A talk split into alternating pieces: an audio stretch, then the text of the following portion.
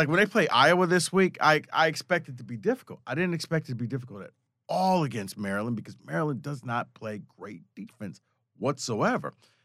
Maryland, and, you know, they I, I look at them, and they're still missing some key stuff. But I, I thought that game would have been a lot easier for Michigan to win if this was the Michigan team that everybody keeps saying it is, that the first three games didn't matter. This team's a top ten, top ten team. And I look and I say, I didn't see a top ten team. But in all fairness, aside from the top three, man, you could shake up the rest of the – absolutely. You could shake up four through twenty and just randomly draw up names, and they're all about the same. Ohio State, Georgia, Alabama have separated themselves. Everybody else is just fighting for that final spot. Um, but I, I didn't get any questions answered.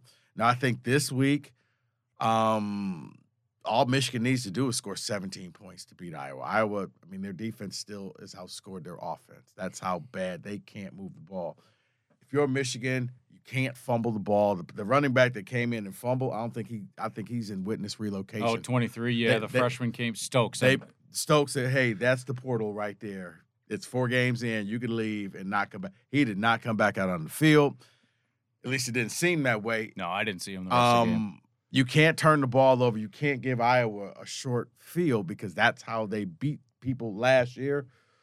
But, yeah, I, I man, it, I think the over-under is forty-two and a half. I, I would clearly take the under because I don't see either team really scoring. Iowa – look, Iowa is the place where top ten teams go to die. I think Penn State is the only one in like the last ten years that has actually beaten Iowa as a top ten team. Ohio State's gone there. Michigan's gone there. Michigan State's gone there.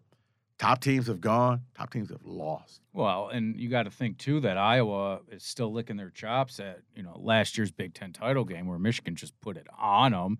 And I don't think they took their foot off the gas in that game. They tried to score as many points as they could. Uh, Iowa, yeah, I remember Iowa started off with trick plays that worked, but they didn't score. Correct. On the trick plays, and that's just it. If you burn your – once you start off trick plays early in the game, it really means that you don't think you can beat this team, so you got to do trick plays early to try to get the jump start. Like, I would expect Michigan State against Ohio State.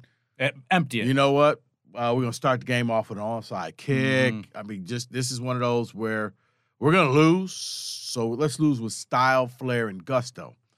But, no, I, I didn't get any answers for Michigan's offense. I, I had more questions. Well, yeah, and you got to question J J. McCarthy and his decision-making. I mean, you can't have that kid fumbling the ball twice while just trying to run around in the pocket. Yeah. And that's also what he did against Michigan State when he fumbled, was trying to do a little too yeah, much. Yeah, and he carries it really loose. He's, and he's yeah. out here with the ball. You know, they're always telling you to tuck it. Right, somebody like with a Deion chop. Deion Sanders out here waving it around. And, and you know what? If you're a Michigan fan, you hope that he learned from that. Yeah. I'm sure that he watched film and went back and looked. I mean, there was the one where he's like, tap, my bad, I know I should have thrown it away.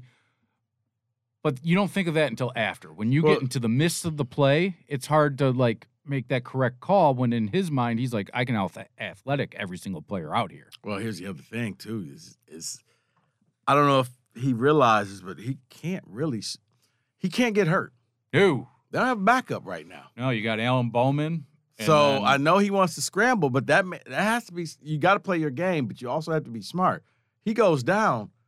And this whole thing kind of goes a little sideways if if you're Michigan. So I, I look at this, and now to answer your question, Evan, no, I we'll get more of this weekend. I think didn't really see anything that that showed me.